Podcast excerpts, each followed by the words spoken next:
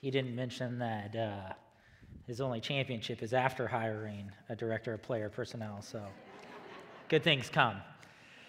Well, I, I do want to uh, really confirm what Jim just said because uh, that, that's so true. Um, Pastor Jim's right, where we, we actually just had uh, the Hagelbergs come and, and talk to the youth, and, and now we know a song. We can now sing uh, a, a, little song, maybe after service, not, not now in the limelight, um, but later on. Well, uh, today we want to move forward with another invisible, but before we do, I want to do uh, just a little something to get things started. And so, uh, what I want you to do is, I want you to think about this question. Um, but because it's the youth pastor speaking, I don't want you to just internalize this question, but I actually want you to talk to the people next to you for a moment about this question. Uh, what is a childhood nickname that you had, and what did you do to get it? What is a childhood nickname that you had, and what did you do to get it? Take like 30 seconds, real quick. Share with the person next to you actually what is a childhood nickname you had and what you did to get it. If you are on the chat, you don't get away with this either. Uh, uh, you have a longer lasting one posted in the chat uh, for everyone else to see and interact with. I want to see if anyone tops my childhood nickname.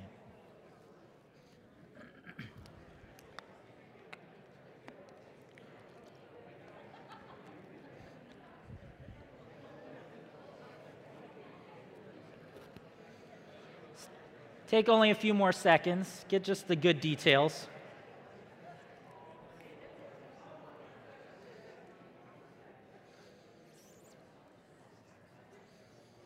All right, let's, uh, let's start hearing some. Yell some out if you had a really good one.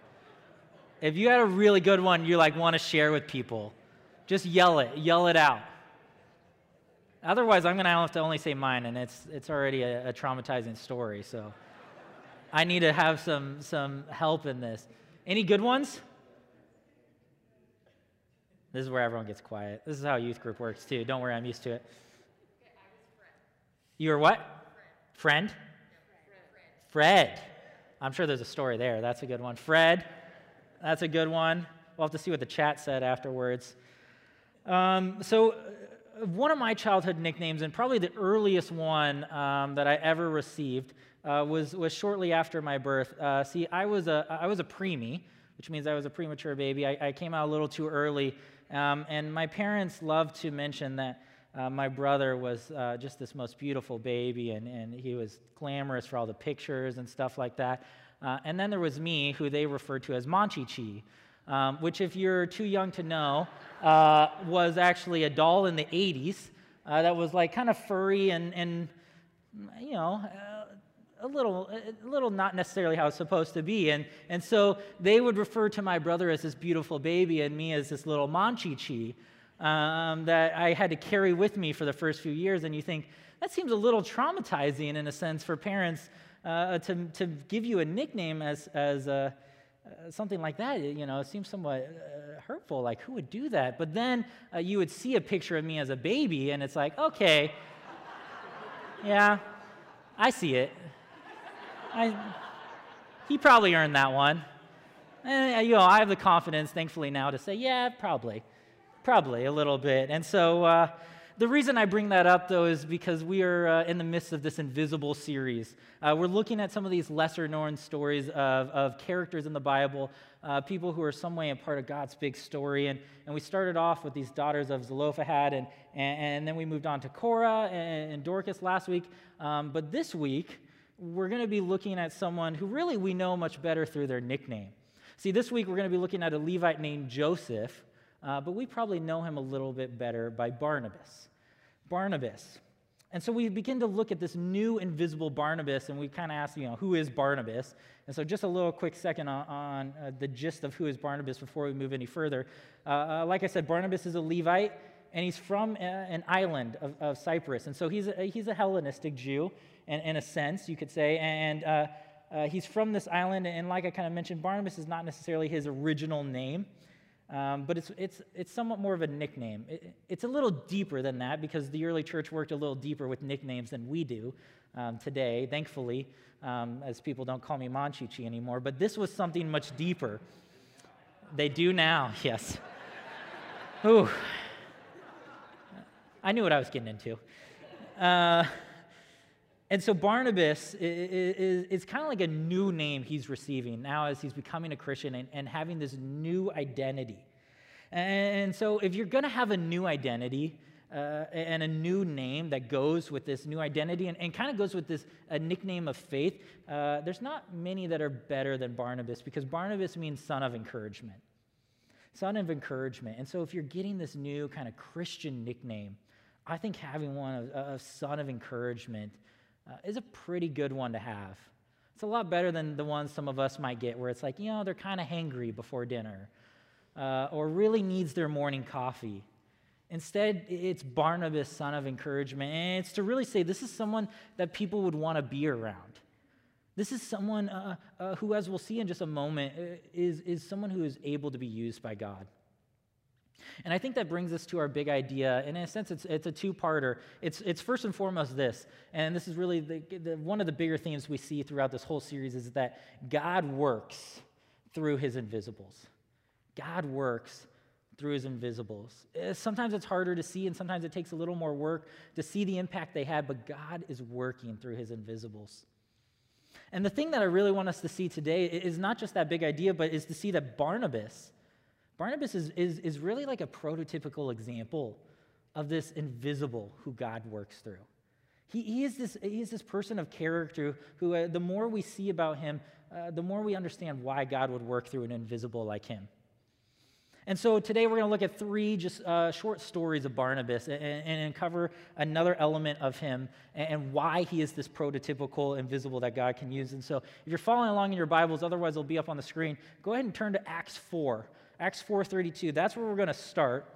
Uh, but like I said, we're going to look at three little stories along the way, and I think each one of them kind of gives us an insight uh, into what makes Barnabas this, this example for us today. The first one is this it's that Barnabas is the type of person who sees a need and does something about it. He sees a need and he acts. Barnabas is the type of person who sees a need and he acts.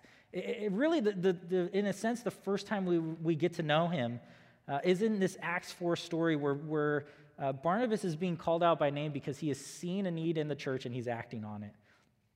Take a look at Acts uh, 4, starting in 32 get a little background before we just slip Barnabas' name in there.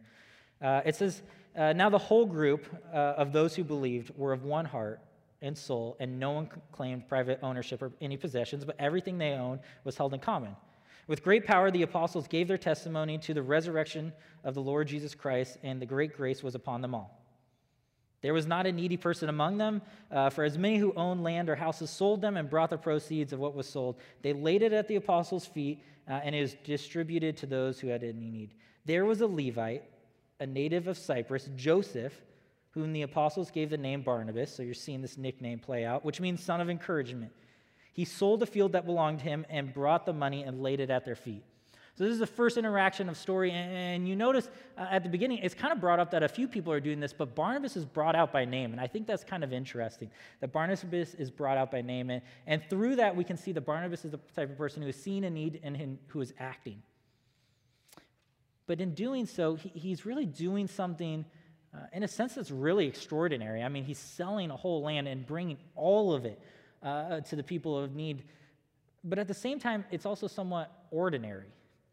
What I mean by that is he's doing something that doesn't take any kind of extra professional skills or training, or he didn't have to go get a seminary degree at DTS uh, or, or, anything like that. He, he, he just, uh, really more, it's, it's because it's something that took courage and compassion, um, but it's something that, that would have been open, um, in a sense, to more people who had the opportunity. And so Barnabas is saying, I have something that can help others. And kind of what's happening here is, as I was, studying and while I was listening to some other people, I noticed um, there's a pastor named Louis Giglio. He, he said uh, something that I thought was interesting. He said, It's kind of like Barnabas is, is a day one investor in the church. Barnabas is investing in the church as many of us do, but he's this day one investor of the church. He, he is answering this call early on. Uh, and, and there's this question of like, what would it be like to be this day one investor? What would it be like, in a sense, if the returns uh, that would come from that? And we all obviously, when we think of investing, our minds jump to like, okay, well, what would it be like if I invested in, in Apple or Tesla or Amazon on day one? Imagine where my life would be now. Or maybe for our world, it's a little different. It's like, what would I, my life look like if I invested in, in, in Bitcoin uh, or Dogecoin for the, the teens in the room? What would those returns look like? But I, I think it's, it's, it's a, a profounder and, and, generational impact in a sense of, of the bigger returns of, of, Barnabas investing in this church, is seeing this need and, doing something about it. And what's interesting is I think he's impacting generations to come, but he's doing it in a very countercultural way. Barnabas is giving in a way that's pretty countercultural, I think. And that kind of plays back to this uh, extraordinary gift that, that is also, in a sense, could be done ordinarily. See, if you wouldn't mind just uh, nerding out with me for a second, uh, I would like to take a quick look at this ancient Roman virtue known as patronage. You guys all know the one, right? Ancient Roman virtue of patronage. And so, what this does is, I, I think if we just see it for uh, just a moment, it, I think it, it gives us another look into Barnabas' character. Because remember, Barnabas he, he's this guy, he's from Cyprus, and Cyprus, whether they liked it or not, or was part of the Roman world, and they didn't like it, but they still were. Uh, and so that's what they were, and their culture was impacted by the whole Roman world. And in the Roman world, uh, this, this culture was just dominated and obsessed with honor and status. I mean, you don't need to know much about Rome to know that. We just watch any movie on Rome and we know it's all about honor and it's all about status. And even to a degree that our culture is all about uh, honor and social status, I mean, uh, multiply that by like a thousand, and now you start getting the Roman world. And so, one way in the Roman world that you could gain a little bit of honor and you could gain some status, kind of take a leg up, uh, was through this Roman virtue called patronage. And, what patronage basically was, was you would give money uh, to like uh, a temple, to a building project, you would give it uh, to a person or, or, or, something like that, a city maybe. Uh, and, and, that would be a, a, way for you to do it. But it was different than how Barnabas gave because patronage was a two, uh, two-way transaction. You would give them money, and they would give you honor, or they would give you status. And so if you gave money to the city, they'd build a statue in your honor. Uh, if you gave money to a temple, they would put your name on the door. If you gave money to someone, maybe you get a better seat at the table. It's this two part transaction. You're not necessarily doing it out of the goodness of your heart, but you're doing it so you can take a step up in the world. But from the sound of it here in Acts, I, I don't think that's what Barnabas is doing. He's not following this typical patronage system. He doesn't want the church to be named after him. Uh, there's, there's, no, there's no saying of he wants some statue built in his honor. Uh, and even we see in the text that he doesn't tell the disciples what to do with it. He simply lays it at their feet. And I think what he's doing is he's saying, I want God to have the glory. I don't want myself to have the glory. I think because of that, we see a contrast really of what happens in the next chapter. Uh, in the next chapter over, I don't know uh, if you know or not, there's this story with Ananias and, and Sapphira. Uh, and in a sense, it's these two people who are basically the exact opposite of Barnabas, even though they do something very similar. Just like Barnabas, they go out, they sell some land, they bring some of the money, and they give it to the church. But their motivations in the story seem very different than Barnabas. Because not only did Barnabas bring all of the profit while they only brought some of it, they lied about what they gave. They lied about the money. And so it seemed at first glance, uh, in a sense, that they had a different mindset than Barnabas. They had a different reason for doing what they did than Barnabas. Where Barnabas saw an opportunity to help someone, it looks like they might have saw an opportunity to help themselves. It's almost like they were inspired by Barnabas, but they were inspired by all the wrong reasons or, or all the wrong things. I don't know if you've ever like given uh, advice or like direction to maybe like a kid uh, or, or, to a friend, and they're just like nodding along the whole way. They're like really into it, uh, and then they go off and do something totally different and you're just like, how did they get that out of what I said? How? I don't see where that connects. It feels, in a sense, there's something like that happening uh, because Barnabas isn't trying to help himself, he's trying to help others, and he's doing it in a way where he remains this invisible. Well, the second story that we see take place, uh, we jump over a little bit longer because this is kind of the introduction to Barnabas. Uh, and then, in a sense, he disappears a little bit from the story, but then he pops back up in another big place. Uh, he pops up in Acts 9. So if you want to flip over to Acts 9, uh, we see in Acts 9 another part of Barnabas, another part of his character. And it's that Barnabas, uh, or more specifically, Barnabas' character, is actually Paul's way in. Barnabas is Paul's way in.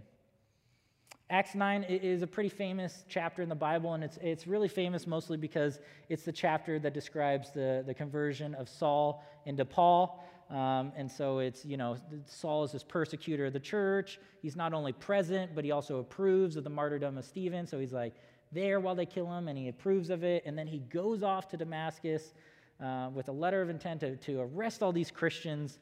Uh, but it's on the way that, you know, you know, he's blinded. They have to lead him in there. He's baptized, and then he has this whole 180 happen. His whole character, it takes like a 180 of identity. He's no longer Saul, he becomes Paul, right? And so instead of killing and persecuting Christians, now Paul is out on the streets. He's publicly preaching as a Christian. But because his identity switch was so drastic, and in a sense so fast. I mean, he's literally on his way to go imprison people, and it's while he was on his way to go do that that he converts. Uh, it's safe to say that the church was a little suspicious of what was going on. The church was a little suspicious of what was going on. I don't know what they thought was going on. I don't know if they thought like he was trying to be undercover or something like that. We don't know. All we know is that they that no one really wanted to see Paul. No one wanted to take the chance on him. No one except for Barnabas Barnabas is the one who, who becomes willing to take the chance on Paul. Uh, take a look at Acts 9, and we'll start in verse 26, so a little farther down. Uh, we kind of see this as Paul goes back to Jerusalem. He's trying to meet up with the other apostles, he's trying to meet up with this other church. Uh, no one wants to see him until Barnabas shows up. It said, When he had come to Jerusalem, he attempted to join the disciples, uh, and they were afraid of him, for they did not believe that he was a disciple. But Barnabas took him brought him to the apostles, and described for them on the road how he had seen the Lord who had spoken to him. How in Damascus he had spoken uh, boldly in the name of Jesus, and so he went in and out among the others in Jerusalem, speaking boldly in the name of Jesus. Barnabas is Paul's connection into this group. Barnabas is the way he gets in um, um, with the others. And I, I think, uh, I know for one, I, it was easy to miss this. It was easy to read past this and kind of miss what was going on. Uh, but I think what's interesting here is, might be reading into it in a sense, but I think we could see it, not only is Barnabas Paul's connection, but it seems that Barnabas's character and Barnabas's reputation in the church outweighs Paul's reputation of persecuting the church. His good reputation seems to outweigh Paul's bad reputation when it comes to those people. Because here's these people who didn't want anything to do with Paul, and then all of a sudden, when Barnabas gets involved, uh, they're willing to let him in. His word is, is strong enough to, to, to vouch for uh, one of the most famous persecutors of the church in that time. It makes me wonder, in a sense, like, what's my reputation? Like, who am I outside of these walls? Who am I on a Monday? Right? What is it about me? What is it about us that, that gives us, that, that, that gives the gospel credibility? When people see us, uh, when people see me, do they see Jesus? And it kind of brings back that nickname thing, right? Like, what would my new faith nickname be? What would our faith nickname be? Uh, uh, you know, what kind of nickname would we get based on our faith? Are, are, we, are we the prayer warrior like Mary Jean Buttry? Uh, you know, this person who, who is not only constantly praying about the, about the ministries, but is going after individuals to find out how to best pray for these needs. You know, uh, my nickname be like uh, the nose, no days off Rick Klingsborn, you know, someone who is uh, not only serving, but is serving to a point where it's like, okay, you need a break.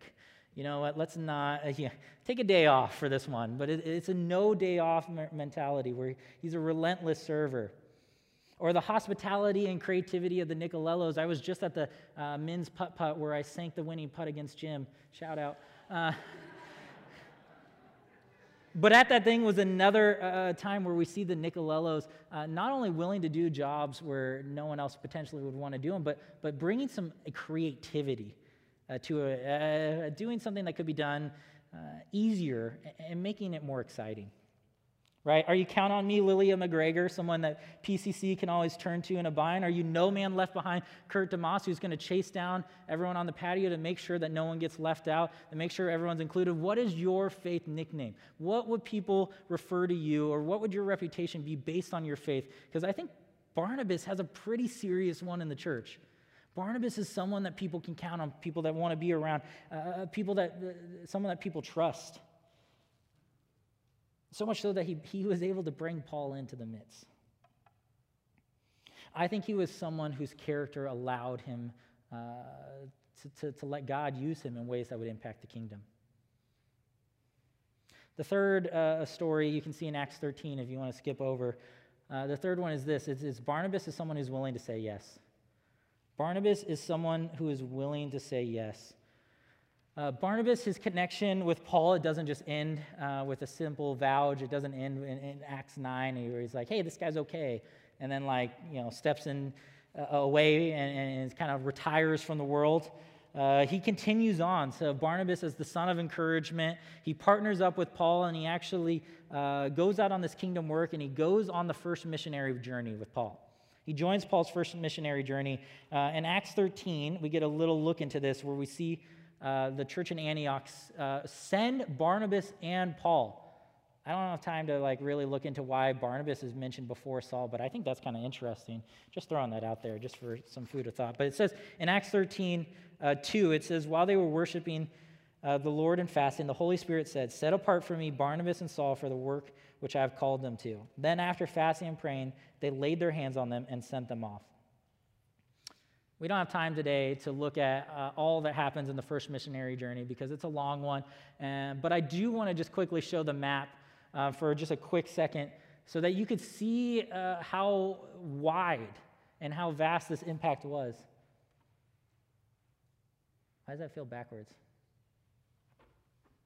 Oh, it's just the look. Okay, it's me. Uh, uh, how, but but the, the, the, hope of just looking at this is, is just to see in a sense, now Barnabas is, is, not just impacting one place or even two churches, uh, his impact is now going uh, more worldwide. Uh, and so it's interesting to see Barnabas is this person who is saying yes. Uh, and because he was someone who was willing to say yes, now this impact is growing uh, to, to, to vast areas. I think this was, in a sense, a pretty big leap for Barnabas and, and a pretty big dream uh, as well for the church to be sending these people out. But I do think it's important to say that I don't think it was out of Barnabas' character.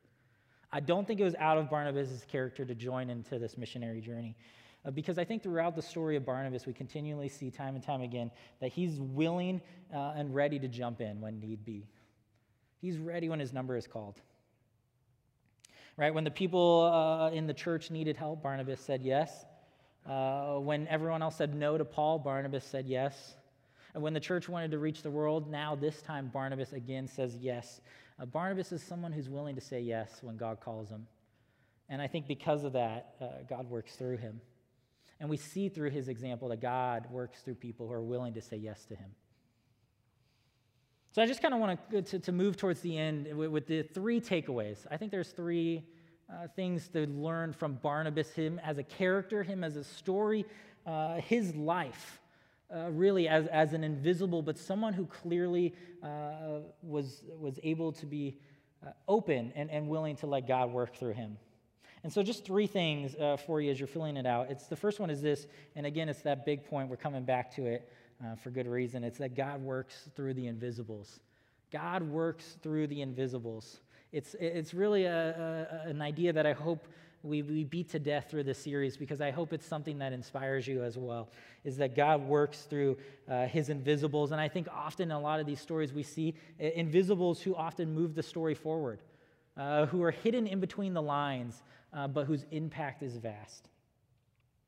Right, we see that not only in God's story, but throughout uh, the church's history as well, that there's invisibles uh, who are continually moving the story forward. The thing is, it just takes a little more effort to look for them.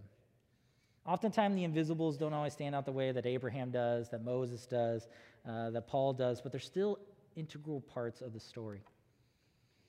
That led me into to, to actually find out uh, this, little, this little thing that I thought was super interesting. Uh, what do Billy Graham, uh, Cru Campus Ministries, Young Life, and the navigators all have in common it's an invisible. It's a Sunday school teacher. They're all connected by one Sunday school teacher named Henrietta Mears. Uh, there's this weaving, well, they're, anyway, they're all connected by, by this, this, Sunday school teacher, Henrietta Mears, and she's a Sunday school teacher for 40 years in Southern California.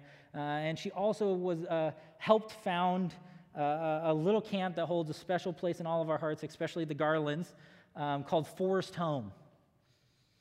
And so Billy Graham, Bill Bright, the founder of Cru, Jim Ray, the founder of Young Life, Dawson Trotman, the founder of Navigators, were all people who were impacted by this one invisible, a Sunday school teacher named Henrietta Mears.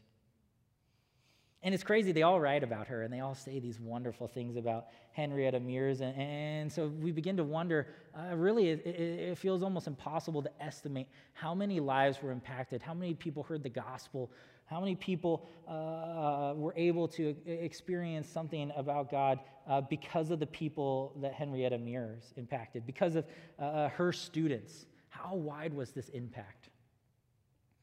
I think, um, you know, what's, what's really nice, but, but not always happens, is that Henrietta Mears, at the end of her life, was able to kind of see this impact uh, even just a little bit. And she wrote about it as her life was coming to an end uh, she just said quickly, it said, When I get old and decrepit, I'm going to draw myself up to a television and I'm going to hear my voice speak around the world.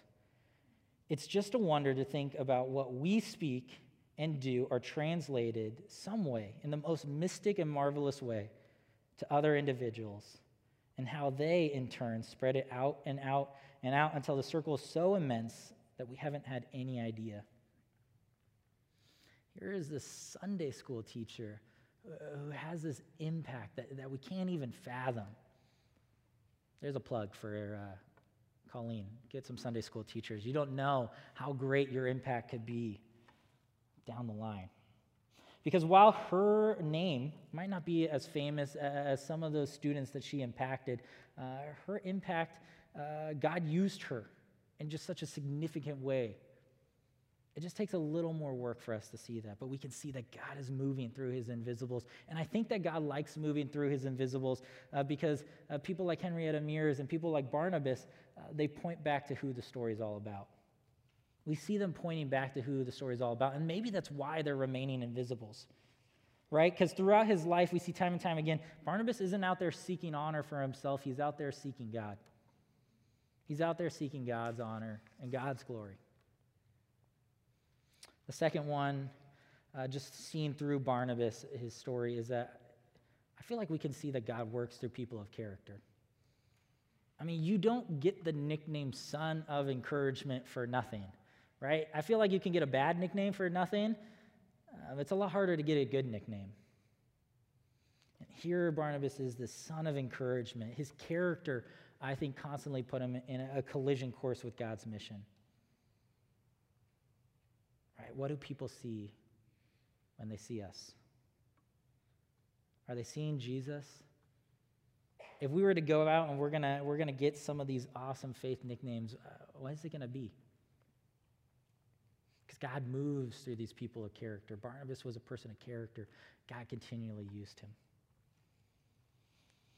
I think the, the, the third one is simply this is that God works through people who are willing to say yes. God works through people who are willing to say yes. And this is one I think is important to continually say in the church. Now, I'm a big sports fan, so sports are not your thing. I apologize. Uh, you can just tune this out for just a second, but come back because the, the, the, the theme behind it is an important one. Right? There's this saying in sports, right? It's next man up, next woman up. Now, it's a saying in sports, right? Right? If, if something happens, uh, you right away turn to next man up, next woman up. And the mentality behind it is, is no matter where you are in the game, you got to be ready if your number gets called. You got to be ready to step in if something happens. And so, uh, if you're on the sidelines, if you're on the bench, you can't just hide. You can't just sit back and wait. You got to have this next one up mentality. You got to be ready. And so, if the coach calls your number, you're not only ready to jump in, but you're ready to make the big play. I don't think Barnabas shied away when God called his number. He jumped in continually, time and time again. I think likewise, we're called to not shy away either. And the Hackelbergs are a great example of that, right? Final thing, and I just want to close on this. Last question for you to take home and, and to think about. We see Barnabas as this example of really not only a person, but an invisible who God works through, who God did amazing things through. I mean, his story in many ways uh, often is intertwined with Paul's, and, that's just an amazing thing.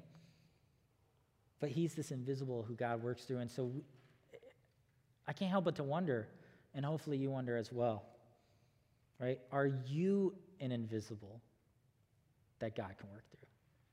Are you an invisible that God can work through? Like, like Paul, or like Barnabas, are you an invisible that God can work through? Let's pray. Uh, God, we just come before you today, and uh, really, uh, as we look at this life uh, of an amazing character in your story, God, as someone that you used uh, time and time again uh, to do amazing things for your kingdom, God, that we know that first and foremost, you are the main character of the story, God. Uh, that you're the one who is making these things happen. But God, uh, that we just see that here's someone who, who you are using, and we can ask, well, how can I be that person as well? Uh, how can I live with that next man up, that next man, that next woman up mentality, and just uh, uh, to, to be eager and excited for how we can join in in what you're doing, God? We thank you not only for who you are and what you're doing, but for, for the stories like this uh, of people who, in a sense, uh, take a little bit uh, longer to, to, to, find in the pages of the Bible, but God are people who you use for amazing things. Let us be inspired by that. So we just pray this uh, really in your name, God. Amen.